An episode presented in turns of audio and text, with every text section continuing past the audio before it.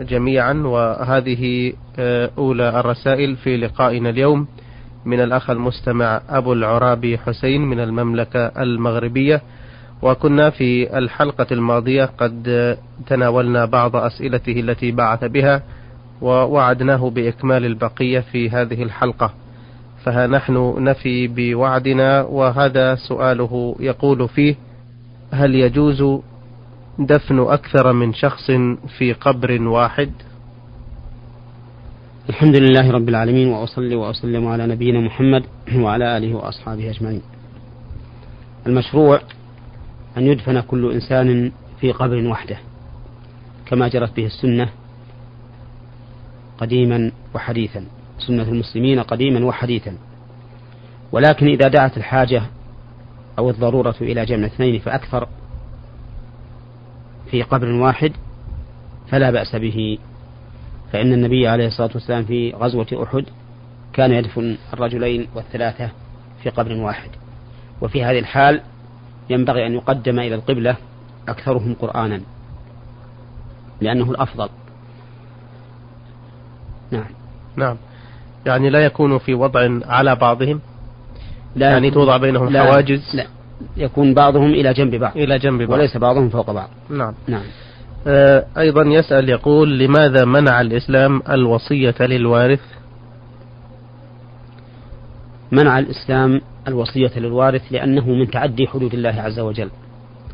فإن الله تعالى حدد الفرائض والمواريث بحدود قال فيها تلك حدود الله ومن يطع الله ورسوله يدخله جنات تجري من تحتها الأنهار خالدين فيها وذلك الفوز العظيم. ومن يعص الله ورسوله ويتعدى حدوده يدخله نارا خالدا فيها وله عذاب مهين. فإذا كان للإنسان بنت وأخت شقيقة مثلا. نعم. فمن المعلوم أن للبنت النصف أن للبنت النصف فرضا وللأخت الشقيقة الباقية تعصيبا. فلو أوصل البنت في مثل هذه الحال بثلث ماله مثلا لكان معنى ذلك أن البنت ستأخذ الثلثين والأخت ستأخذ الثلث فقط وهذا تعد لحدود الله. وكذلك لو كان له ابنان فإن من المعلوم أن المال بينهما نصفين. فلو أوصى لأحدهما بالثلث مثلا صار المال بينهما أثلاثا وهذا من تعدي حدود الله. فلذلك كانت حراما لأنها لو أجيزت ما كان لتحديد المواريث فائدة لكان الناس يتلاعبون وكل يوصي لمن شاء فيزداد بذلك نصيبه من التركة ويحرم من شاء فينقص به نصيبه. نعم. نعم. إنما الوارث يأخذ نصيبه الشرعي حسب القسمة الشرعية للميراث دون الوصية. آه، أيضا يقول لماذا منعت الوصية بأكثر من الثلث؟ منعت الوصية بأكثر من الثلث لأن حق الورثة يتعلق بالمال. فإذا أوصى بزائد على الثلث صار في ذلك هضم لحقوقهم. ولهذا لما استأذن سعد بن أبي وقاص رسول الله صلى الله عليه وسلم أن يوصي بثلثي ماله قال لا قال فالشطر؟ قال لا. قال فالثلث؟ قال النبي صلى الله عليه وسلم الثلث والثلث الكثير. إنك أن تذر ورثة أغنياء خير من أن تذرهم عالة يتكففون الناس. فبين الرسول عليه الصلاة والسلام بل أشار في هذا الحديث إلى الحكمة في منع ما زاد على الثلث. ولهذا لو أوصى بزائد على الثلث وأذن, بذلك وأذن الورثة في هذا فلا بأس به. نعم. يسأل أيضا إذا مات أب وابن في حادثة ما ولم يعرف أيهما السابق بالوفاة فما الحكم في مثل هذه الحالة؟ القول الراجح في هذه الحال أنه لا توارث بينهما لأن من شرط التوارث العلم بحياة الوارث بعد موت مورثه. فإن الله تعالى يقول فإن الله جعل المواريث باللام الدالة على الملك. نعم. فقال يوصيكم الله في أولادكم للذكر مثل حظ الأنثيين. وقال ولأبويه لكل واحد منهما السدس. وقال ولكم نصف ما ترك أزواجكم. ولهن الربع مما تركتم. إلى غير ذلك. واللام للتمليك ومن المعلوم أنه لا ملك إلا في حال الحياة. فالميت لا يملك. ومن هنا نأخذ أنه لا بد من العلم ببقاء الوارث بعد موت مورثه. فإذا جهلنا الحال فقد فات هذا الشرط. وإذا فات الشرط أو إذا انتفى الشرط انتفى المشروط. فالصحيح في هذه المسألة أنه لا توارث بينهما فلا يرث الابن من أبيه شيئا ولا يرث الأب من, من ابنه شيئا. نعم. أيضا يقول إذا مات شخص وعليه دين ولم يخلف آه مالا بحيث يقضى هذا الدين منه فهل يجب على ورثته أن يؤدوا عنه ذلك الدين أم لا؟ لا يجب على ورثته أن يؤدوا هذا الدين عنه سواء كانوا من الأباعد أو من الأقارب. لكن إن كان هذا الميت والدا فينبغي لأولاده أن يوفوا عنه لأن ذلك من بره. وأما الوجوب فلا يجب. لأننا لو أوجبنا هذا لكنا نؤثمهم بترك الوفاء. وهذا يخالف قوله تعالى ولا تزر وازرة وزر أخرى. ولأننا لو قلنا بوجوب وفاء الدين عن الميت الذي لم يخلف تركه لكان في هذا فتح باب لهؤلاء الذين لا يبالون بارتكاب الديون. فيقول الواحد أنا سوف أتدين وإذا مت فإن أهلي أو ورثتي يقضون عني الدين فلا يبالي بعد ذلك بما استدانه وألحقه ذمته. ثم إني أقول إن الميت إذا مات وعليه دين فإن كان قد أخذ أموال الناس يريد أداءها أدى الله عنه. فإن الله تعالى يؤدي عنه من فضله وكرمه فيرضي أهل الحق. نعم. يقول أيضا إذا تزوج الإنسان زوجة أخرى أو يريد أن يتزوج زوجة إذا إذا نعم. إذا إذا يقول إذا كان الإنسان يريد أن يتزوج زوجة أخرى فهل يشترط أن يستأذن امرأته الأولى؟ وما الحكم لو تزوج بدون علمها أعتقد أنه لو استأذن منها لأبت أن يتزوج. نعم. ولكن ليس من شرط النكاح أن يستأذن الزوجة الأولى. بل حتى لو استأذنها وأبت فله الحق أن يتزوج. نعم.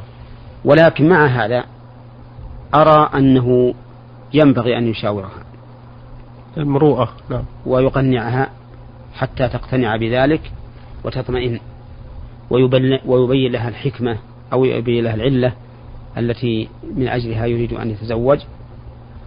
فإذا جاءتها الزوجة الجديدة جاءتها وهي على اطمئنان بها وعلى علم بها وعلى رضا بها. وحينئذ يمكن أن تعيش الزوجتان عيشة حميدة بدون تنافر ولا تباغض. فمن أجل مراعاة هذه المصالح ينبغي أن يستأذنها ويخبرها وأما أن يكون ذلك واجبا فليس بواجب. نعم, نعم. يقول لو أخفى عنها هذا الزواج. فلا حرج عليه. لا حرج عليه. لا حرج عليه. نعم. آه أيضا يسأل يقول هل تجوز المغامرة بالنفس أو المخاطرة كما نرى حاليا في بعض أنواع الرياضة العنيفة التي قد تؤدي بمن يمارسها إلى الهلاك؟ هذا محرم ولا يجوز للإنسان أن يغرر بنفسه فيما يخشى منه التلف أو الضرر لأن الله تعالى يقول ولا تقتلوا أنفسكم إن الله كان بكم رحيما. وإذا كان الله تعالى نهى عن ذلك قال لا تقتلوا أنفسكم فإن كل شيء يؤدي إلى الموت أو يؤدي أيضا إلى الضرر فإنه محرم. قال الله قال النبي عليه الصلاة والسلام إن دماءكم وأموالكم وأعراضكم عليكم حرام. فكما أن الإنسان لا يحل له أن يعتدي على غيره فلا يحل له أن يعتدي على نفسه بتعريضها لما فيه التلف أو الضرر. سؤاله الأخير يقول هل يجوز الانتفاع بجلود الميتة وعظامها وشعرها؟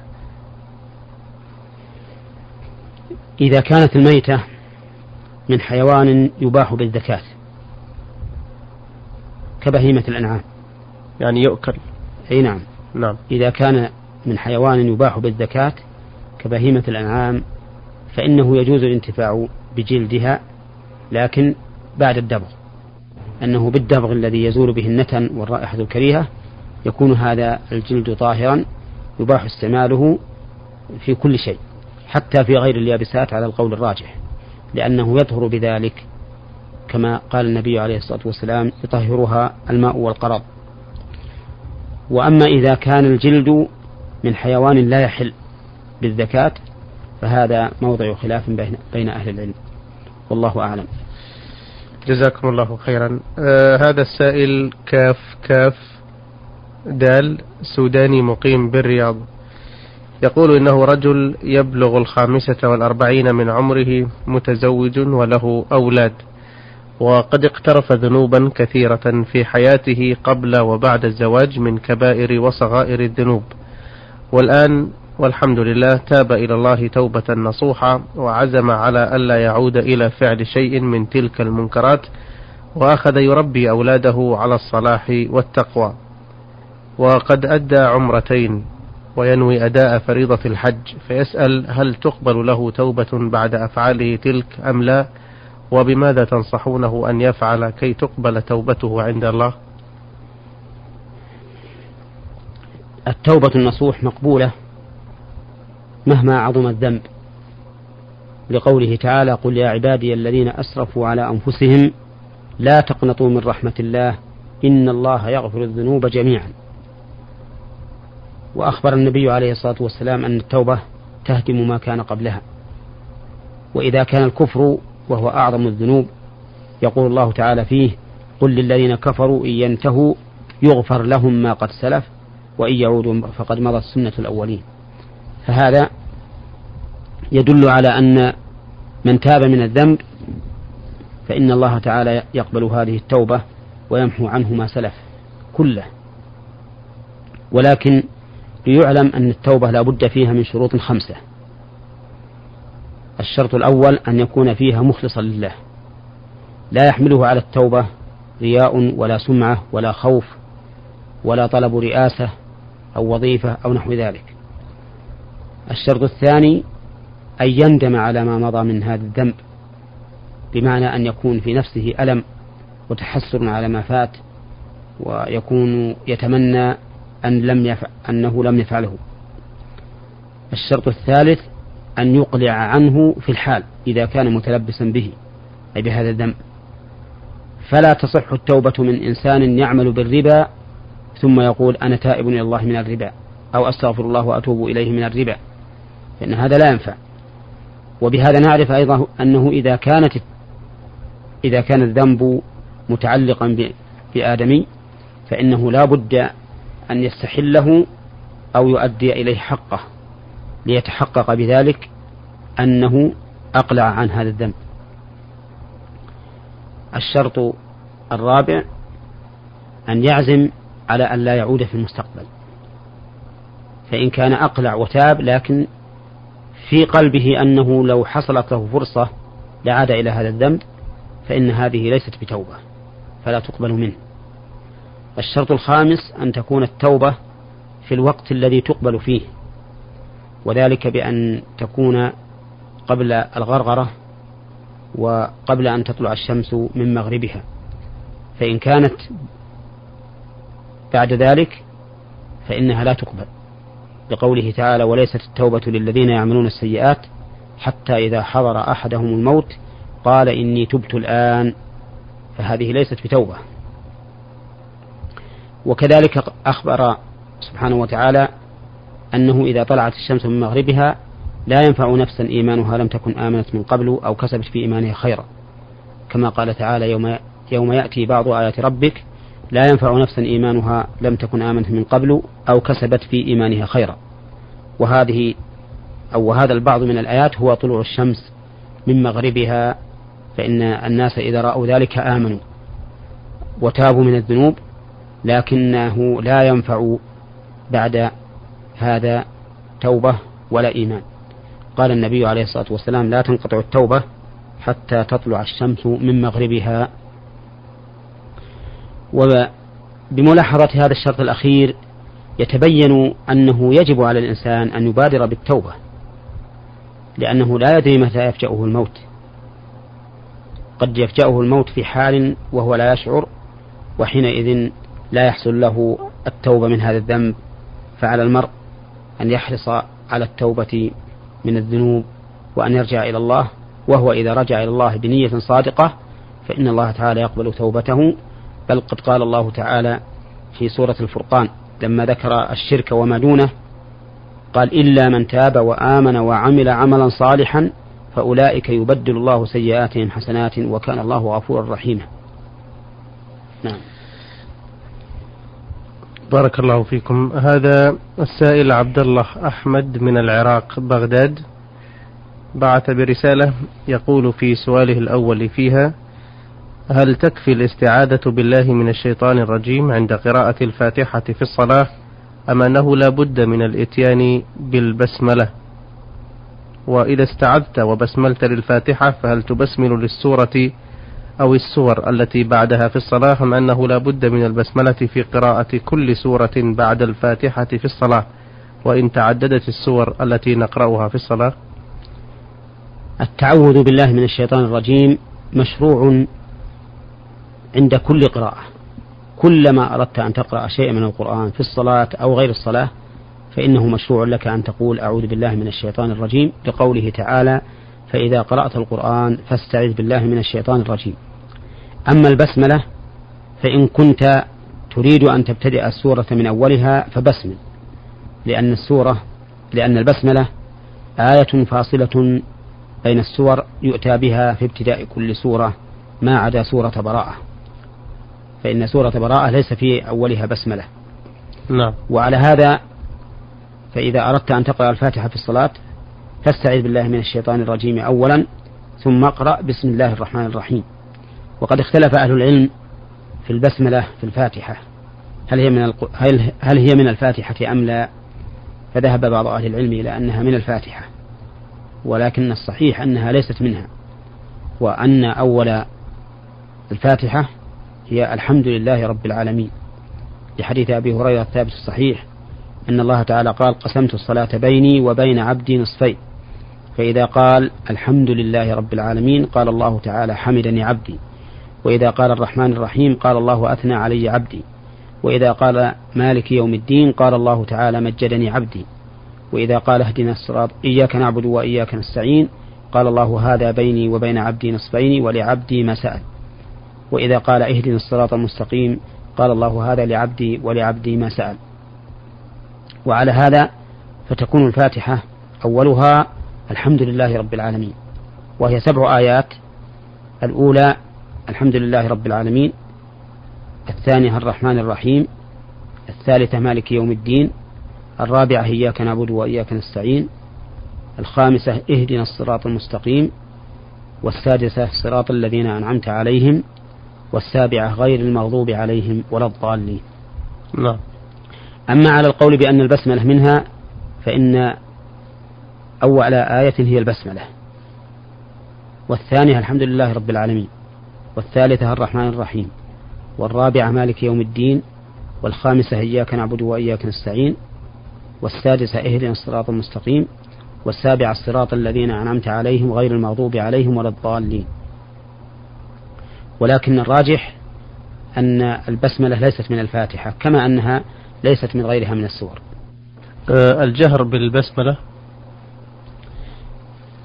الراجح أن الجهر بالبسملة لا ينبغي وأن لا. أن السنة الإصرار بها لأنها ليست من الفاتحة. ولكنه لو جهر بها فلا حرج بل قد قال بعض أهل العلم إنه ينبغي أن يجهر بها أحيانا. لأنه قد روي عن النبي عليه الصلاة والسلام أنه كان يجهر بها ولكن الثابت عنه أنه كان لا يجهر بها وهذا هو الأولى أن لا يجهر بها. لكن لو جهر بها تأليفا لقوم آه، مذهبهم الجهر فأرجو أن لا يكون به بأس. نعم الجهر قبل الفاتحة وقبل السور أيضا؟ أو قبل الفاتحة فقط؟ آه، السور التي غيرها لا أدري. نعم. الجهر الذي أعرف الجهر ببسملة الفاتحة فقط. الفاتحة. نعم. آه، سؤاله الآخر يقول المروي عن النبي صلى الله عليه وسلم أن طول ركوعه مقارب لطول قيامه وطول رفعه من الركوع أي أن اطمئنانه في الوقوف بعد الركوع مقارب لركوعه وطول سجوده مقارب لطول ركوعه بمعنى أن الركوع أقصر قليلا من القيام. والرفع من الركوع أقصر قليلا من الركوع والسجود أقصر قليلا من الركوع. فهل هذا صحيح؟ وإذا كانت السنة كذلك فهل إذا قرأت بعد الفاتحة سورة الحجرات وقاف والملك ونون مثلا هل سيكون ركوعي قريبا من مدة هذا القيام؟ وماذا ستكون أذكار الرفع من الركوع؟ هل أقتصر على ذكر ربنا ولك الحمد ثم أكرر هذا الذكر عدة مرات؟ إلى أن أتيقن أنه قارب زمن قيامي وطوله. أم نكرر الذكر ربنا ولك الحمد حمدا كثيرا طيبا مباركا فيه عدة مرات. أم نذكر أنواعا أخرى خاصة بالرفع من الركوع ونجمعها في وقفة واحدة. وباختصار هل نأتي بجميع أذكار الركوع وأذكار الرفع من الركوع أم نقتصر على ذكر ذكر نوع واحد ونكرره حتى يكون ركوعنا ورفعنا من الركوع قريبا من بعضهما الآخر؟ وهل إن السجدتين بمجموعهما هو المصطلح عليه؟ بقول العلماء كان سجوده صلى الله عليه وسلم قريبا من ركوعه.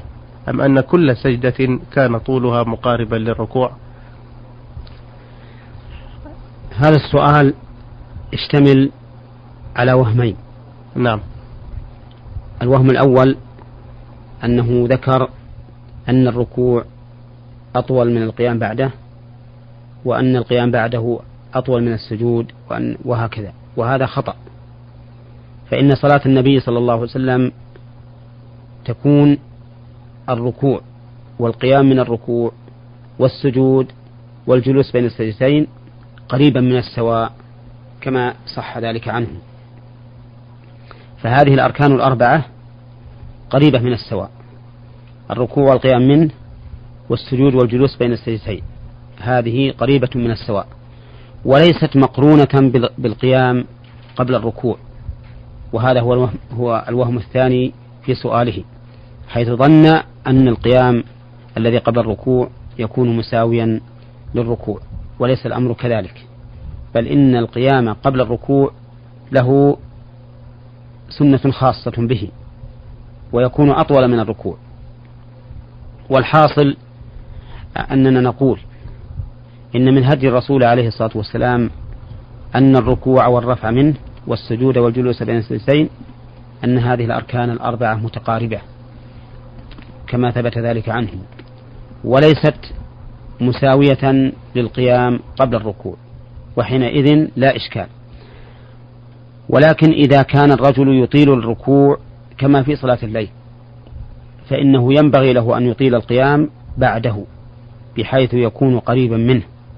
وحينئذ يقول ما ورد من من الحمد. ربنا ولك الحمد حمدا كثيرا طيبا مباركا فيه ملء السماوات والأرض وما بينهما وملء ما شئت من شيء بعد. أهل الثناء والمجد إلى آخر ما هو معروف.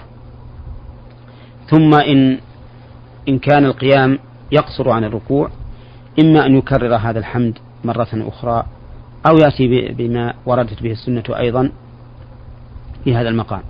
وكذلك في الجلوس بين السجدتين. يدعو الله تعالى بما ورد ثم يدعوه بما شاء من أدعية نعم. آه، يسأل أيضا يقول هل دعاء الاستفتاح واجب في كل صلاة فرضا أو نفلا؟ وهل يمكن الإتيان بأكثر من نوع واحد من أدعية الاستفتاح في صلاة واحدة؟ الاستفتاح سنة وليس بواجب لا في الفريضة ولا في النافلة. والذي ينبغي أن يأتي الإنسان في الاستفتاح بكل ما ورد عن النبي صلى الله عليه وسلم. يأتي بهذا أحيانا وبهذا أحيانا ليحصل له فعل السنة على جميع الوجوه. وإن كان لا يعرف إلا وجها واحدا من السنة واقتصر عليه فلا حرج.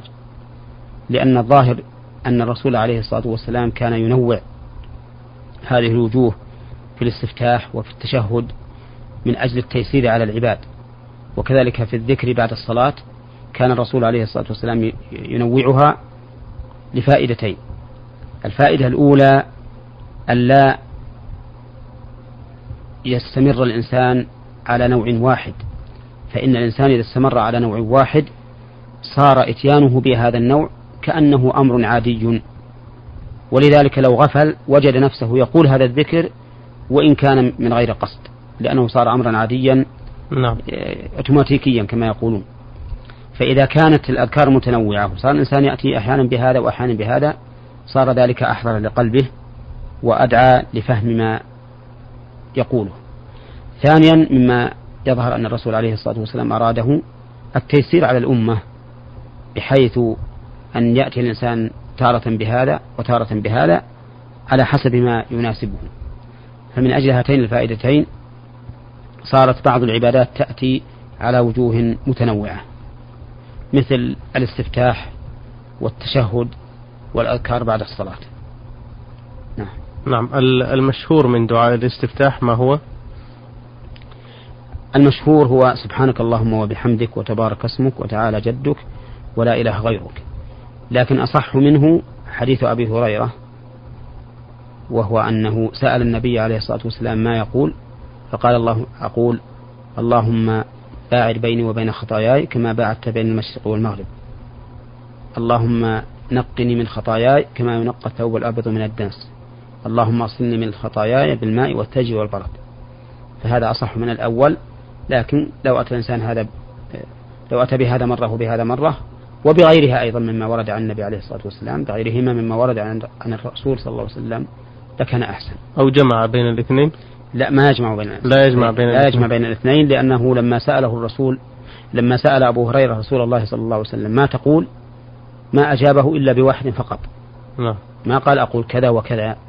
فدل هذا على أنه ليس من المشروع الجمع. نعم. أيضا آه، يسأل عن المسافة بين القدمين عند الوقوف في الصلاة وعند السجود بماذا نقدرها؟ المسافة في القيام لا لا أعرف في هذا سنة. فتكون المسافة بحسب يعني تكون يكون وضع القدمين على طبيعتهما. لأن كل شيء لم يرد به صفة فإنه يبقى على ما تقتضيه الطبيعة. وأما المسافة بين القدمين في حال السجود فإنه لا مسافة بينهما. السنة أن يلزق إحدى القدمين بالأخرى كما جاء ذلك في صحيح ابن خزيمة وكما هو ظاهر حديث عائشة رضي الله عنها حين فقدت النبي صلى الله عليه وسلم قالت فتمسته فوقعت يدي على قدميه وهو ساجد فإن وقوع اليد الواحدة على القدمين جميعا يدل على أن بعضهما لازق ببعض وقد جاء صريحا في صحيح ابن خزيمة فيكون المشروع في حال السجود أن يضم بعض القدمين إلى بعض. في الواقع الأسئلة التي بعث بها الأخ عبد الله أحمد من العراق بغداد آه، كثيرة ووقت حلقتنا هذه قد آذن بالانتهاء فنعده إن شاء الله بعرض ما تبقى في إحدى الحلقات القادمة.